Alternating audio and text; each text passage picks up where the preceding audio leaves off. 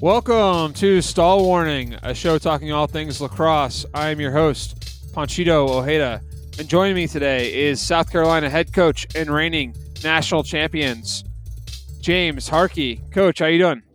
I'm very well. How are you? Dude, I am awesome. I am glad to be moving into phase two and not being on total lockdown in my house with two kids.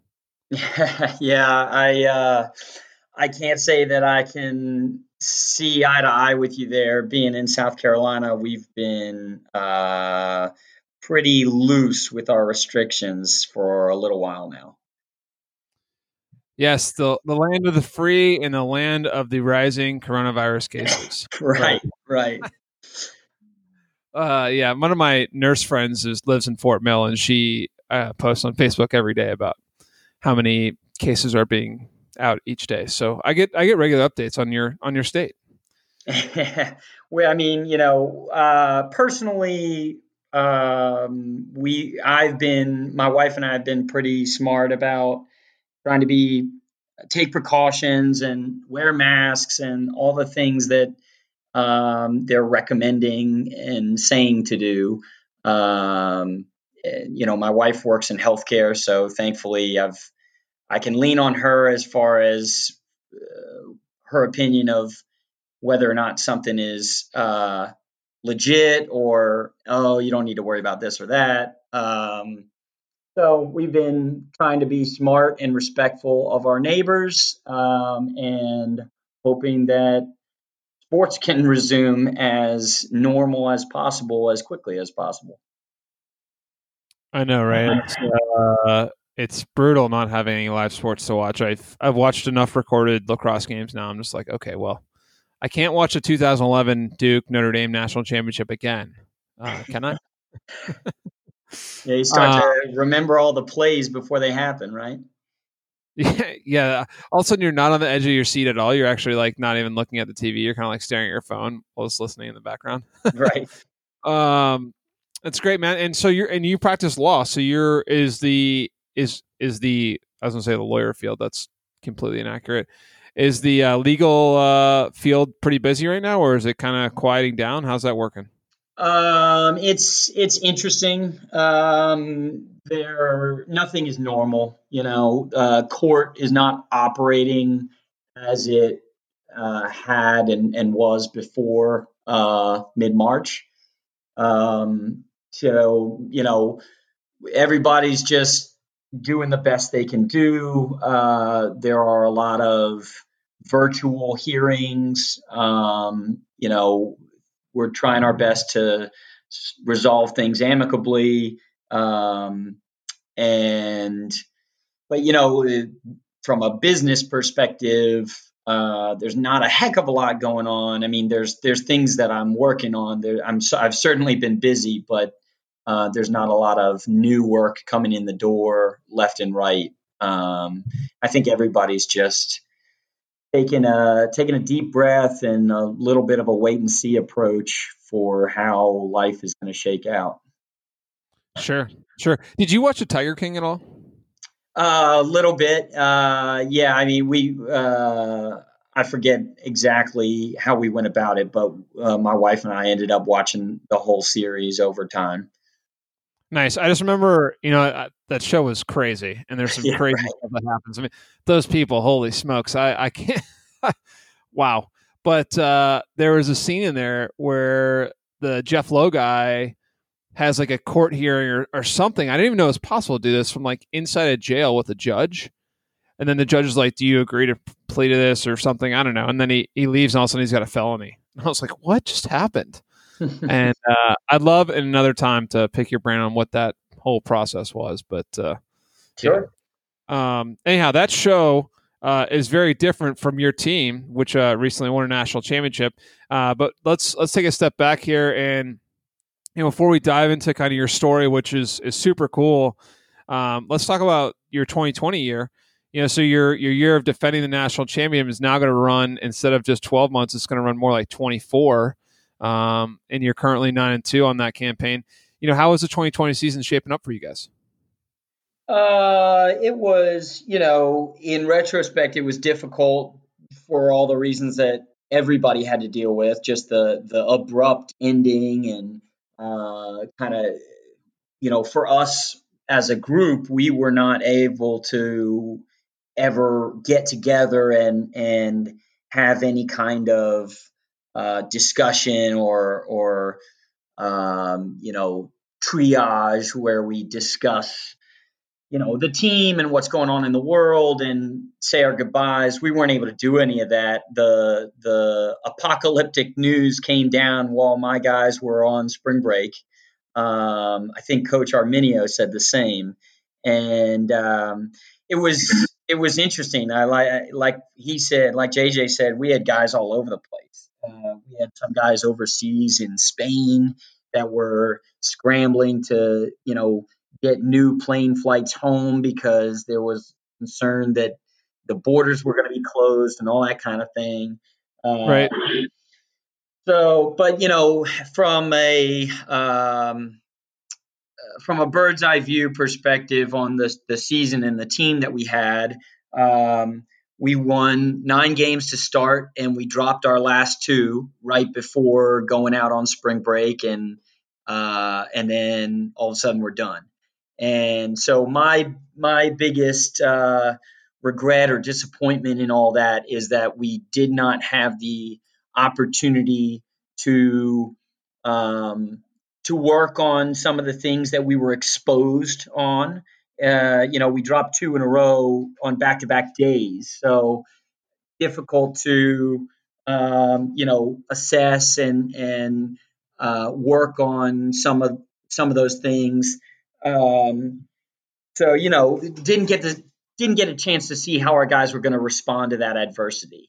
And um, you know, I love getting on and talking about these kinds of things in a public forum uh, because I have no qualms saying out loud uh, on the podcast the same things that I told our guys in the moment and leading up to it. You know, uh, there were we had a lot of talent. We had a lot of talent on last year's team, and um, we started off very strong. We went down to Louisiana and played LSU and Texas A&M, and um, you know I thought we came out of the gates very well, and we were sharing the ball really well. We were unselfish as a group. Um, and somewhere along the line, as we were moving forward, um, there were some things that uh, that were going on that you know were little warning signs, and we kept trying to focus on those things and say the, they're going to bite us if you know when we get up against a team that can take advantage of these things, and um, and sure enough, that happened, and again, the the the only unfortunate part there is that we weren't able to see how our guys uh, responded to that adversity. And um, I had a lot of confidence that we were going to come back in and refocus and uh, work hard as a group to uh, correct some of those issues. But we'll never know. Right, right. Well, you know, we'll just assume that you you were, and it was going to be another championship run, right? Um, yeah, I think it's you know it's great to talk about, uh, and we should do probably do a separate podcast on this. But it's great to talk about you know ways in which to coach your team on handling adversity because I think it's it's so true, right? A lot of teams start the season, and, and we, we talked about this at at uh, Tech was if we started the season well, we are four zero oh to start the season, and and then we we dropped the game against Clemson, and it was was the exact same problems we talked about all season long. Like, guys, we can't play like this and, and win games you know, right now we've been kind of fortunate, a little bit of lucky, and uh, you know, it, it, fortunately we got a game after that to see how we handled it, and, and our guys proved that they they can. But uh, yeah, it's it's it's difficult. So I think it's a great great thing to talk about. So, um, but you guys are off to a great start, and I'm I have no doubts you guys would have bounced back. Um, having seen a little bit of film, you guys are a very talented squad. I'm looking forward to our game next year, and wish we could have had one this year. But uh, let's take a step back and look into kind of your story and where you came from and maybe how you've gotten to where you are today. And let's start all the way back in your high school days, which for you isn't that long ago. Um, but you played uh, out in Loudoun Valley High School. Which as I was telling, uh, as I was talking on the, sh- the pre-show with with Coach here, that's the middle of nowhere when I was growing up, but now it's starting to become, you know, kind of a suburb of DC. But tell us a little bit what it was like to grow up out there and in lacrosse and that experience, kind of in the in the country, if you will. Yeah, uh, I loved it. Uh, I loved it. It was rolling hills, farm country, uh, Appalachian foothills. Um, and yeah, when I was in high school, uh, I lived. We lived in a town called Waterford, which is uh, close to to Lovettsville and um, Harper's Ferry, right where West Virginia, Virginia, and Maryland all come together. Um, and the high school, Loudoun Valley, uh, was located in Purcellville, which was about a 20, 25 minute drive for me to get to from my house.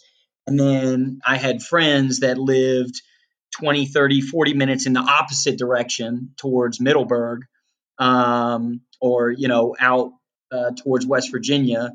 And so it was it was pretty interesting uh, how widespread our high school's footprint was. Um, but it's changed drastically since since I graduated in 2006, and there's a number of new schools that have opened up since then, and uh, the suburban sprawl um, has continued to to creep out west that way, and um, you know I haven't been out to Western Loudoun County in a couple years, uh, three or four years, I guess, and um, it's still beautiful out there, but uh, but it definitely it's it's different than what I remember growing up. Yeah, well, I mean, a totally different world. We uh, we drive obviously back from from Blacksburg up to uh, DC area where I grew up in Fairfax County, um, which is adjacent to Loudoun County, and we drive through the kind of Warrenton, uh, Gainesville type of area, and that used to be, I mean, like literally nowhere. And now it's i mean there's tons of buildings and uh, shopping centers and houses. It's i mean dc's just getting massive so yeah. um, but anyway so you play at Loudoun Valley. You end in uh, 2006 as a USILA all-american. Congratulations. That's a heck of a feat coach. Um, and then you, you choose to go to university of maryland baltimore county um, with the retrievers and legendary coach uh, don zimmerman. You know, tell us about like how did you choose that process, or how did you choose that school rather, and uh, and then kind of tell us about your experience there. Sure. Um, well, the the decision process, you know, recruiting is interesting. Um, you know, my own experience, experiences that I've had since with athletes as a coach. I think the whole process is interesting because um, you know it's it's like you're it's like you're doing matchmaking but you don't really have an opportunity to to really know uh, what it's going to be like once you're in the midst of it um, i think for both sides you don't really know what kind of athletes you're going to get uh, by the virtue of the you know little bit that you get to know them when you're doing the recruiting process you really don't know what it's like when you're on campus, when you're only visiting for a weekend or a couple of weekends. And um, so for me, um, I, I, early on, I, you know, was discussing, uh, I was talking to every coach that was expressing any interest in me. Um, and as I went around and visited at a lot of different places. Um, I landed on two uh, options, and those were UMBC with Coach Zim and the Naval Academy. And uh, I was being recruited by Coach Tillman, who was an assistant at Navy at the time. Um, and I've got a, a lot of my extended family uh, are Navy folks. My grandfather went to the Naval Academy. I have three uncles and uh, four cousins now that uh, have went to or are currently at the Naval Academy. Um, and so you know, I already I had that kind of in my blood, and that uh, it was exciting for me that they were um, pursuing me, but it didn't go very far uh, because I had a tough time getting a nomination out of Northern Virginia, and uh, so I, I, I, don't want to I don't want it to come across that UMBC was a default choice for me. That's not not really uh, how I would say, but but it kind of shook out that uh, UMBC was the was the choice. Navy didn't become an option, and then of the other choices that I had, I, I none of them spoke to me the way that uh, UMBC did, and uh, and there was two factors. It was Coach Zim and the people that he surrounded himself with. Um, you know, I, I, had great assistants during the time that I was there, and uh, Rob Cross, Kevin Warren, Pat Tracy, Andy Gallagher. Um, great lacrosse minds, but but really good people, and um, and the and the guys on the team. You know, uh, again, it, it's it's tough to really know and, and get a feel for the atmosphere and camaraderie that you'll be a part of when you're just doing a couple weekend visits and this or that. But you know, uh, there was something about UMBC and the way that the guys interacted, the way that they treated each other and talked to each other that um, that resonated with me. And you know, so that on top of the opportunity to learn from a Hall of Fame coach in in uh, Zim, um, you know, it was a no brainer. And I spent five years there and I loved every bit of it. I mean, there were ups and downs, and I definitely had uh, some some struggles and adversity throughout my career, but um, but all of it was enjoyable. Uh, I, you know, my best friends to this day are are guys that I played with uh, at UMBC, and um, yeah, I had a phenomenal experience. That's awesome. You know, it's uh, it's funny your your experience talking about how you landed on UMBC kind of reminds me. I, I, often tell young men and and women to not not lose sight of the fact that like their dream may be to go to school A or school B or whatever it is, and they may end up at a different school from that dream but it doesn't necessarily mean it's the wrong match. You know, I, I said when I was a kid, I, I said I'm going to the South. Like I thought I wanted to go to like Florida State or something like that. And um, I said that all growing up. I was like, I don't want to go to the cold. I want to be in the warm weather. You know, blah blah blah. And I applied to Marquette by happen chance. I literally got a mailer, and I was like, oh, that school looks kind of cool. I'll apply there. And so I applied, and I got in. And I remember visiting, and it was. Um, I've told the story before, but it was Easter weekend. There was no one on campus. It was like 40 degrees and raining And it was awful. Like the weather was awful, and uh, there's no reason to want to go there. But that city just spoke to me, you know, and um, and so I ended up there, and it was the best thing that ever happened to me. And I think, I think your story about UMBC is often the same. Like you know, maybe is maybe it's between A and B, right? But you ended up there for all the right reasons. Sometimes that, that match is not so clear at the time, but looking back, you can kind of see how it comes to fruition.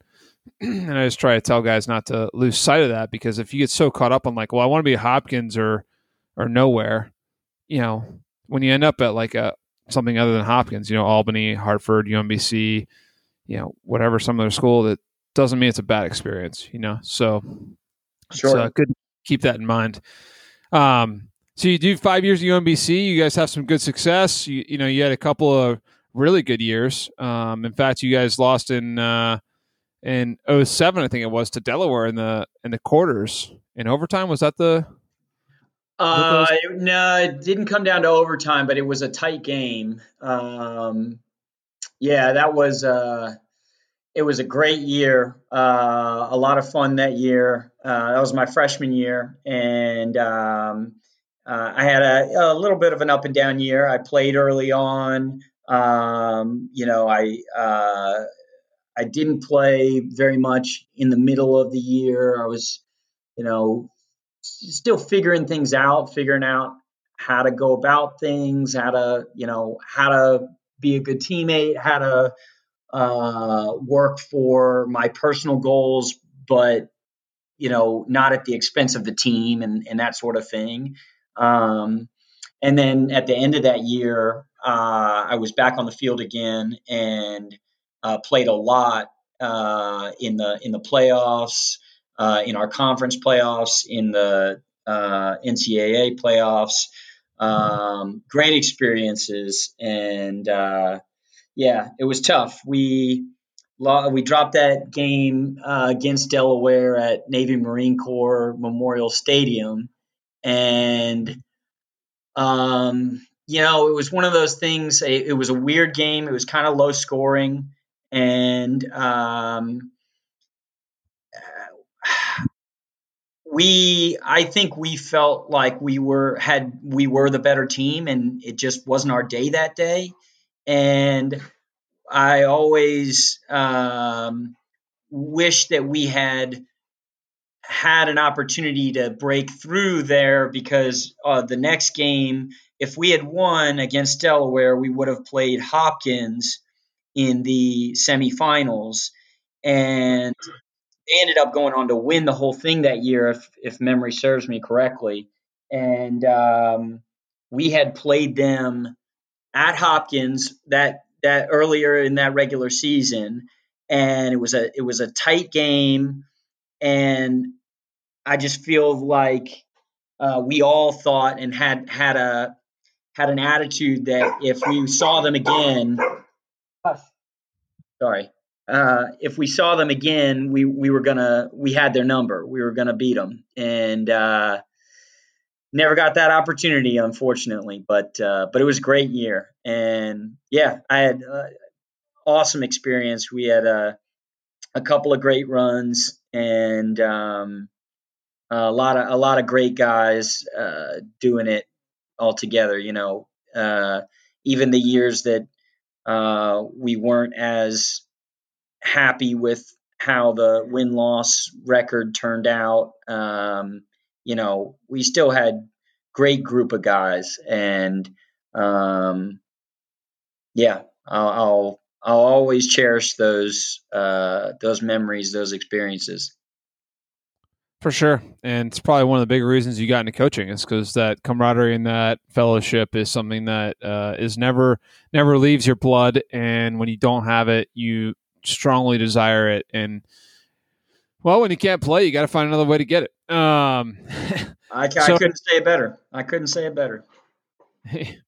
yeah, so you, so you finished up at UMBC, which, by the way, in 07, you guys did beat in-state rival Maryland, which I think should be noted because always exciting uh, when you do that.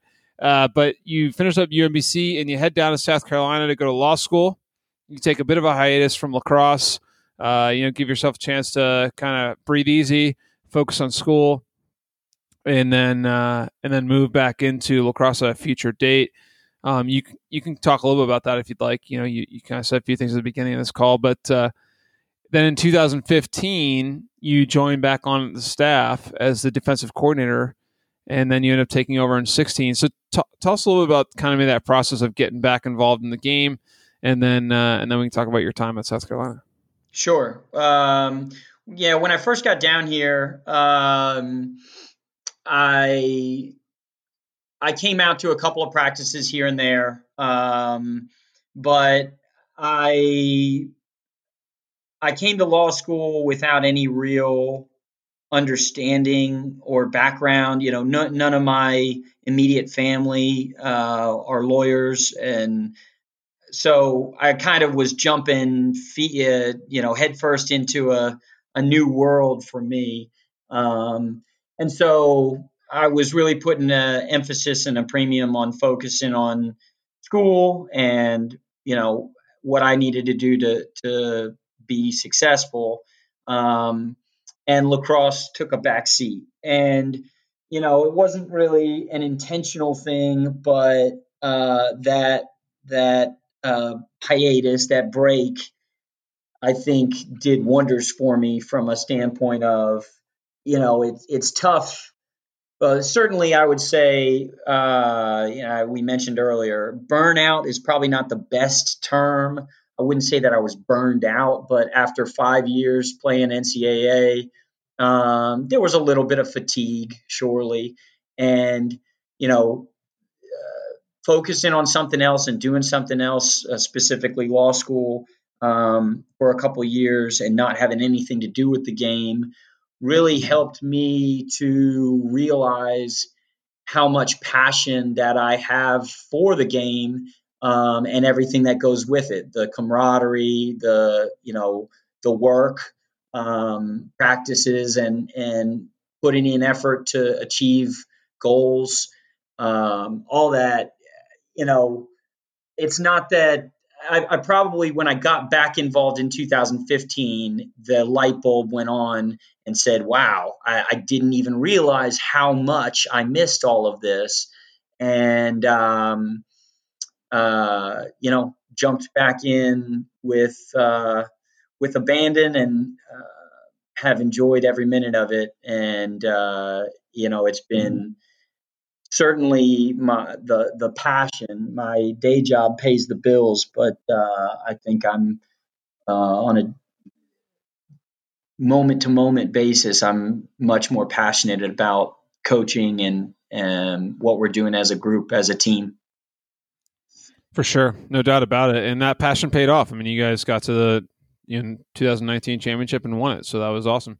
Um, let's talk about your your takeover. So you, you in 2015 you're you're coaching with um, Adam Rath, and and then in 2016 you take over, and you know tell me about the experience of you know in, in, 15 you guys were eight and three had a good year and kind of competitive. And then in 2016 you guys go six and six as your first year as head coach.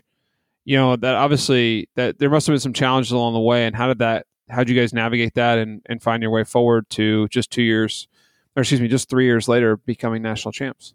Sure. Um, you know i think uh, we, we had a great team in 2015 uh, we had a great team in 2016 but uh, the win loss record was probably more reflective of me uh, learning on the job and uh, figuring out how best to go about that that walking the the fine line of uh, being a dictator and versus being um, a, a a confidant and a um, uh, what's the word I'm looking for?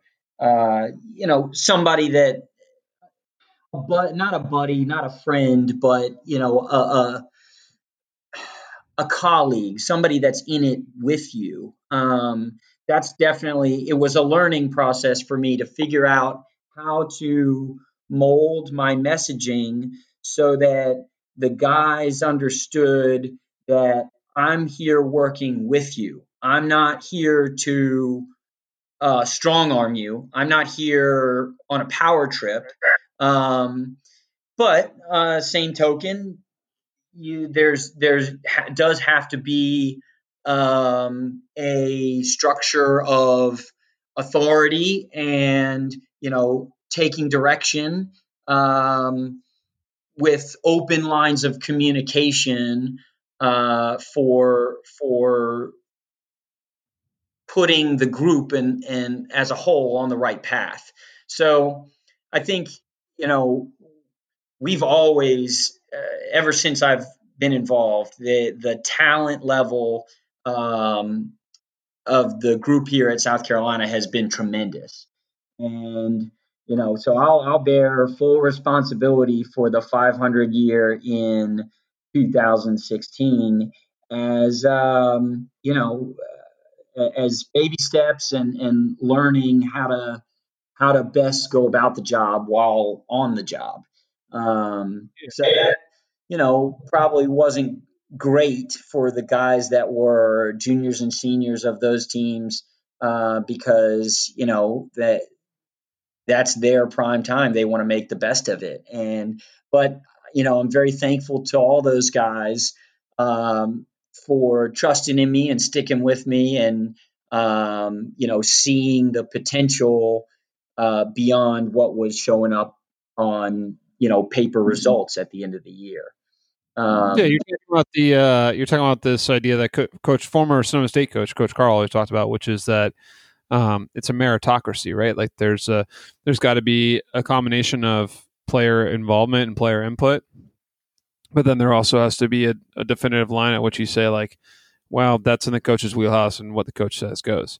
And that's a uh, that's a tough line to draw. And I think it's harder at bigger schools than smaller schools, um, just because there's more distractions. But it's it's forever an issue that that MCLA coaches are saddled with, and you know something you learn in in 2015 or 2016 you know is going to pay dividends down the road but then again you know in 2020 or 2021 now you're probably going to see a whole new animal that you're going to have to you know readjust and reaffirm i mean it's it's not a simple process i don't think this oh no. Well like you're saying uh, every team is different because each year you're dealing with a different collection of personalities. And uh, even if you maybe only lose a couple and add a couple and the the uh, various pieces remain somewhat consistent the personality of every team in my opinion changes dramatically year in and year out um, and so you know i um, i read something interesting the last couple of months um, I, I i can't remember who said this or where i got it from but uh, the the gist of it was if you cannot describe your culture in um, a couple of words, then you really don't have one.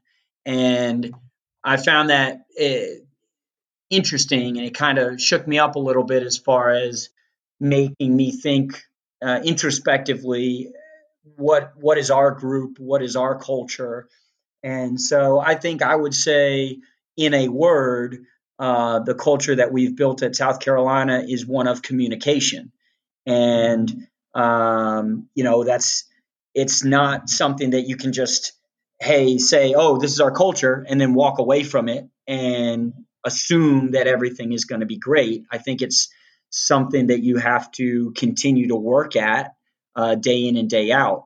But um, you know, whether you're talking about on the field or off the field, that's what I've tried to espouse is a culture of communication where guys can come to me and be open and honest about what's going on with them, whether it's something on the field and gameplay and hey, I'm not getting enough burn, coach, and what what can I do? Or um, you know something in their personal lives, in their education, in their family lives, whatever. Um, and so, uh, from my perspective, I think that that has helped us uh, to be to to put together some pretty good teams um, just by that that one constant of trying to espouse open communication. Sure, that's great. Uh, I think that's a that's a key it's a key component for MCLA teams. You know, I, I think it's different in Division One than it is in the MCLA and that type of type of stuff. So um, that's great, and, and, you've obviously built a great culture. You know, tell so tell us quickly, you know, about this uh, this run in 2019. You know, uh, give us the the low and dirty. How did you guys get to the uh, to the championship game, and then how did you guys get the win over Cal, a team that I saw that year uh, multiple times, and frankly, I, I thought they would. Well, I thought they'd be where they were in the in the national championship game, and I you know uh, you guys were able to get that W. Tell us a little about that process or that experience. Sure. Uh, it was it was a fun year. Um, yeah, we did some. Uh, so, you know, MCLA, like you said, there's there's intricacies and differences between NCAA ball, and one of those is how do you approach spring break? Um, so for us particularly, uh, we've come to this arrangement, kind of an unspoken agreement where uh, we will do a spring break uh, team trip uh, once every couple of years. And that way, you know, uh, guys can have an opportunity to experience the, the you know, non-student athlete co- collegiate spring break and um, you know those in my mind those are the some of the reasons why uh, athletes choose to play MCLA ball versus NCAA. Uh, a lot of them, as you well know, guys are talented enough to play all sorts of places, uh, Division One through Division Three, and sometimes they make choices to play in, at the MCLA level because they want different things, uh, and and maybe it's more of a freedom to be able to do other activities, other uh, efforts into other things beyond just athletics. Um, so I've tried to embrace that as much as possible. And uh, in 2019 was a year that we decided we were going to take a spring break trip as a group. And uh, we went out to California, um, played against Chapman, uh, UCSB, and BYU met us out there. And um, it was great. I mean, those I I as a coach, I think those kinds of trips where you're take getting a plane ride under your belt, uh, having to navigate, not being at home and uh, on the road for a couple of days. I think those are really important uh, when it comes down to postseason, as far as those experiences. How do you handle it as a group? How do you handle it as an individual? And uh, learning from those experiences and, and hoping to maximize it if you get an opportunity to ultimately you know go to the national championship where you have to lean on those experiences. So right. sure.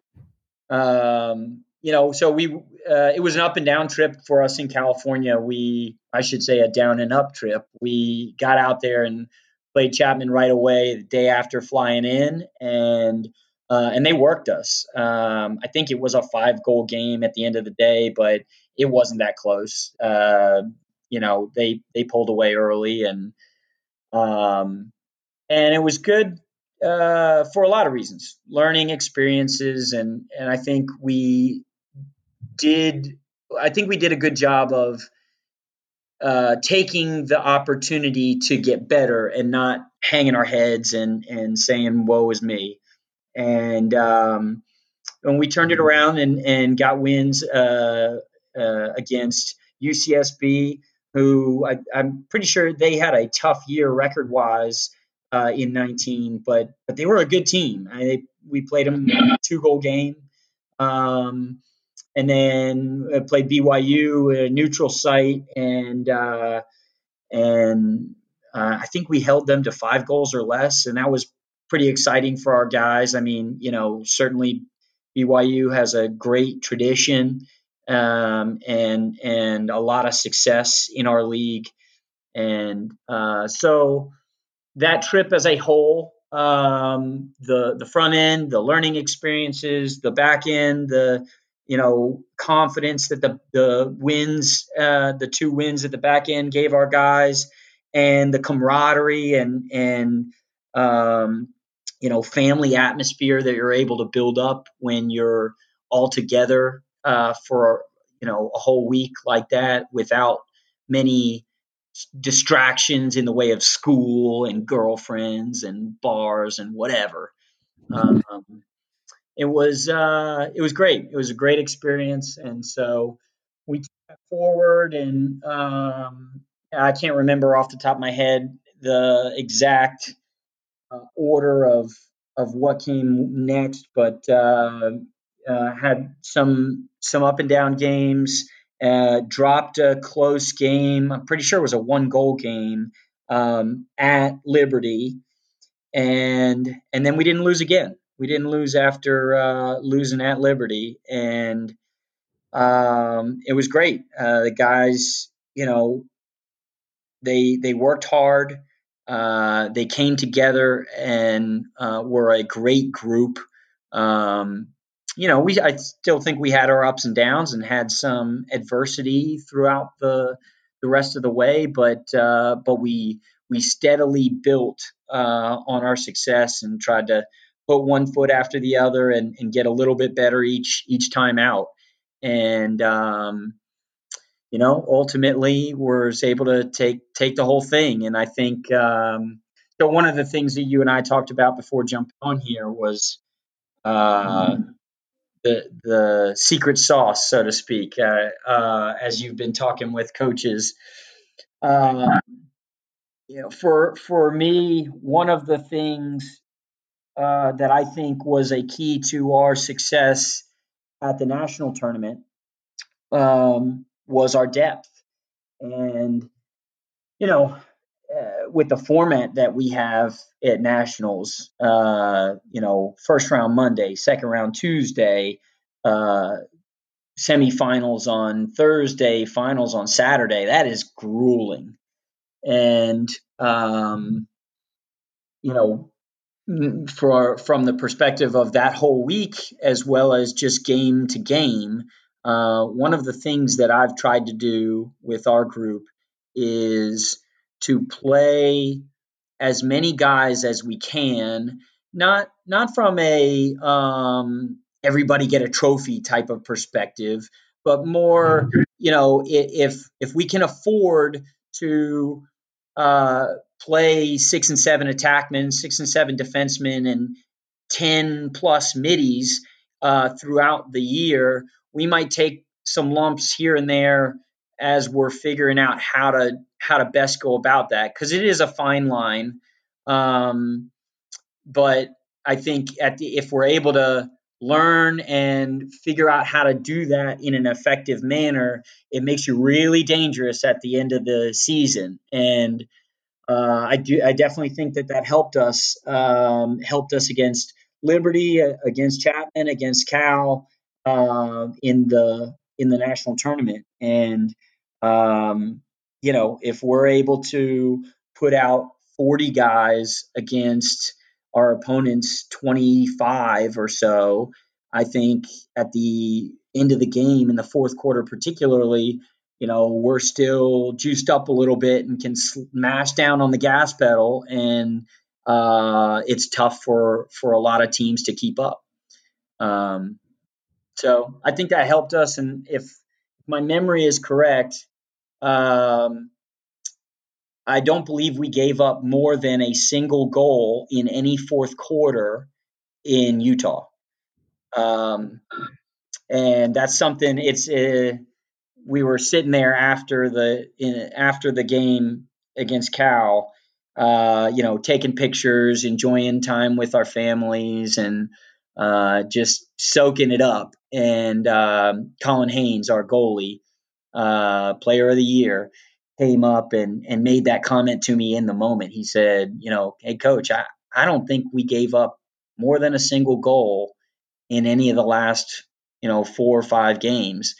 And uh, I hadn't thought about it, you know, like that. I hadn't framed it like that in my mind until he said it. And and um, it was validating from my opinion uh, as far as what, what, we've been telling the guys and uh, at least i think i got a little bit of uh, validation from them from a standpoint of oh we see see what you're trying to get at and uh, you're not just you know being a jerk and telling me i have to sit on the bench for a couple of minutes um, so it was great. It was a lot of fun. We had um, one of the things that I've continued to repeat for a lot of guys as well uh, in discussing that year and and the the playoff run was um, I was really proud of our guys in the moment in Utah of handling all of the things. You know,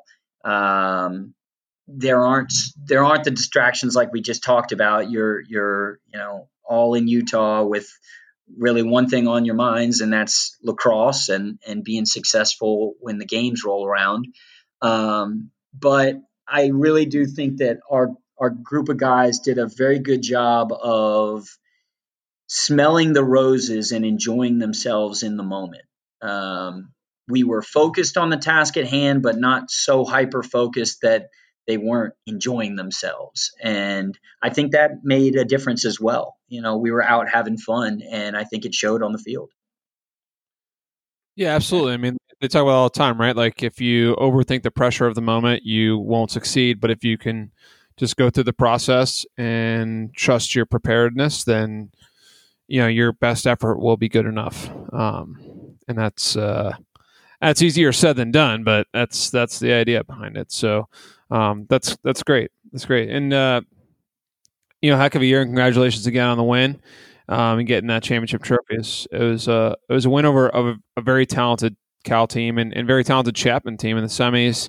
Um, not to mention Liberty in the in the round before that, and Santa Clara as well in the round before that. I, I thought your your stretch was one of the tougher ones, just in terms of combination of really good athletic teams in Santa Clara and Chapman, and then obviously Liberty's always very well disciplined and you know knows the game really well, and then and then Cal was a combination of both of those. So I thought it was a you kind of got to you kind of had to beat all the all the types of opponents. Um, and and your depth comment is incredibly interesting.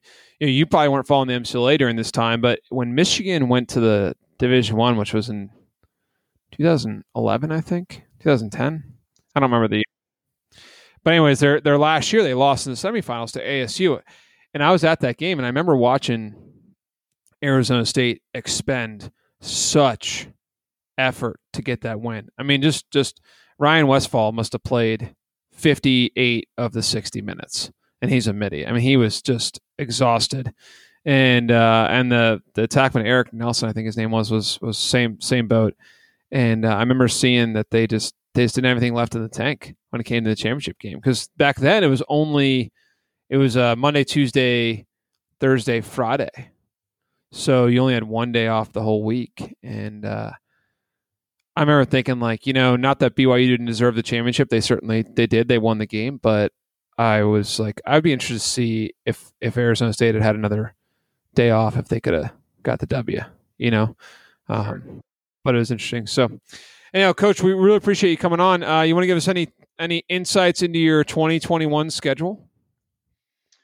Um, yeah, I mean, uh, it's it's coming together. I uh, some unknown still and trying to, you know, kind of flesh it out a little bit. But um, looking like we're going to take a trip out to Arizona, which uh, we're excited about. And, um, you know, uh, I mean, I even with, uh, you know, the, the, we haven't really talked about it today, but the the breakup of of our conference, um, I, you know, I personally think there are there are a lot of great teams out there, and there are certainly conferences that are loaded with with a lot of competitiveness. Um, I think the SELC the last couple of years was at the forefront of that as far as just how deep the conference was, um, and so I think it's great um, that that we're dividing in order to um, kind of strike that balance of uh, well, it definitely makes our job easier as far as getting out of conference games. Um, but you know, so we have maintained uh, quite a few games uh, with uh, you know, like you guys at VT and, and Clemson and um, uh, Liberty, and uh, I'm sure we'll we'll continue to have great relationships with all those groups and teams, and uh, so you know, I think our the difficulty of the schedule, I think, is going to be uh, pretty darn tough. Um, and we're excited. We're excited uh, to see how the new SELC shakes out and to continue to play all our our foes, uh, the likes of y'all that now make up the the ALC. Um, yeah, yeah, no, no, no doubt. I mean, like what you just said right there is this this this division is is uh 100% for the betterment of, of both the north and the south right like it just it makes our lives easier it gives all of us a better access to automatic qualifiers. It's more in line with what other conferences throughout the country have, and it, it just makes perfect sense. And I think that it was cool. It was really cool, and, and we can maybe do another podcast on on this stuff with some other coaches as well. But it was really fun to have multiple coaches from both the North and the South get on and talk about this and debate it and discuss and like really vet if this even made sense, you know, and and not just kind of have a couple of you know people ringleaders. I thought it was a really um, well thought out process from from everybody. So, um, but yeah, I mean, I'm pumped to play you guys. I think it'll be fun and uh, should be good. I've I've heard the the environment down in in uh, Columbia is, uh, shall I say, interesting. uh, it can it can get rowdy. I mean, um, you know, we uh, have the there are all the rules. You know, we on campus we're not supposed to have uh, alcoholic beverages or any of that uh, on any of the on campus facilities. Uh, so, but you know, I mean, college kids will do as they will, and uh, I don't know. I'm not in the middle of it, so I can't say what what's actually going on. But I, I am guessing there's a heck of a lot of pre gaming going on before uh, before coming out to some of our games, especially the the Friday and Saturday night games.